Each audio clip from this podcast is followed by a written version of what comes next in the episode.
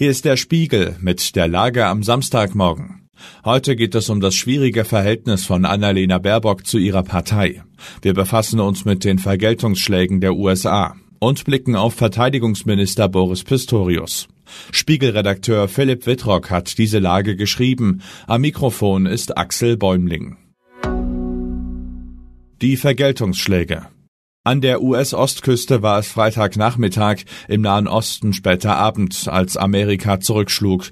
85 Ziele an sieben Orten, vier davon in Syrien, drei im Irak, Bomben und Raketen auf Waffenlager, Kommando- und Geheimdienstzentralen pro-iranischer Milizen, abgeschossen unter anderem von strategischen Langstreckenbombern des Typs B-1, die aus den USA eingeflogen waren. Dass der Gegenschlag kommen würde, stand bereits seit fünf Tagen fest. Am Sonntag waren bei einem Drohnenanschlag einer dieser Milizen auf einen US-Stützpunkt an der syrisch-jordanischen Grenze zwei Reservistinnen und ein Reservist getötet worden. Zitat Die Frage war nur, wann der Gegenschlag erfolgen würde, berichtet Spiegelkorrespondent Bernhard Zandt. Operativ und taktisch scheint dafür das Flugwetter im Nahen Osten den Ausschlag gegeben zu haben. Zitat Aber auch politisch mussten sich offenbar erst die Sichtverhältnisse klären, bevor die vermutlich nur erste Salve dieses Gegenschlags abgefeuert werden konnte, schreibt Bernhard Zandt. Der Anschlag auf die US-Basis am vergangenen Sonntag hatte Bidens Regierung zu einem extrem heiklen Zeitpunkt getroffen. Washington ist gerade dabei, im Nahen Osten eine Reihe Probleme gleichzeitig zu entschärfen, eines drängender als das andere. Baerbocks Zumutungen Annalena Baerbock war einst der Liebling der Grünen. Als sie 2021 Kanzlerkandidatin wurde, hatte das viel mit ihrer Verwurzelung in Partei und Fraktion zu tun. Sie pflegte ihre Netzwerke, streichelte die grüne Seele, anders als Robert Habeck. Heute ist die Liebe erkaltet. Seit mehr als zwei Jahren ist Baerbock Außenministerin. Sie ist viel unterwegs. Das bringt der Job mit sich. Für die grüne Landschaftspflege daheim bleibt nicht viel Zeit. Und dann diese außenpolitischen Zumutungen. Baerbocks Ja zur EU-Asylreform, zu Rüstungsexporten nach Saudi-Arabien. Viele Grüne erkennen ihre Annalena Baerbock von früher nicht mehr wieder stellt sich die Frage, was das für die Kanzlerkandidatur 2025 bedeutet.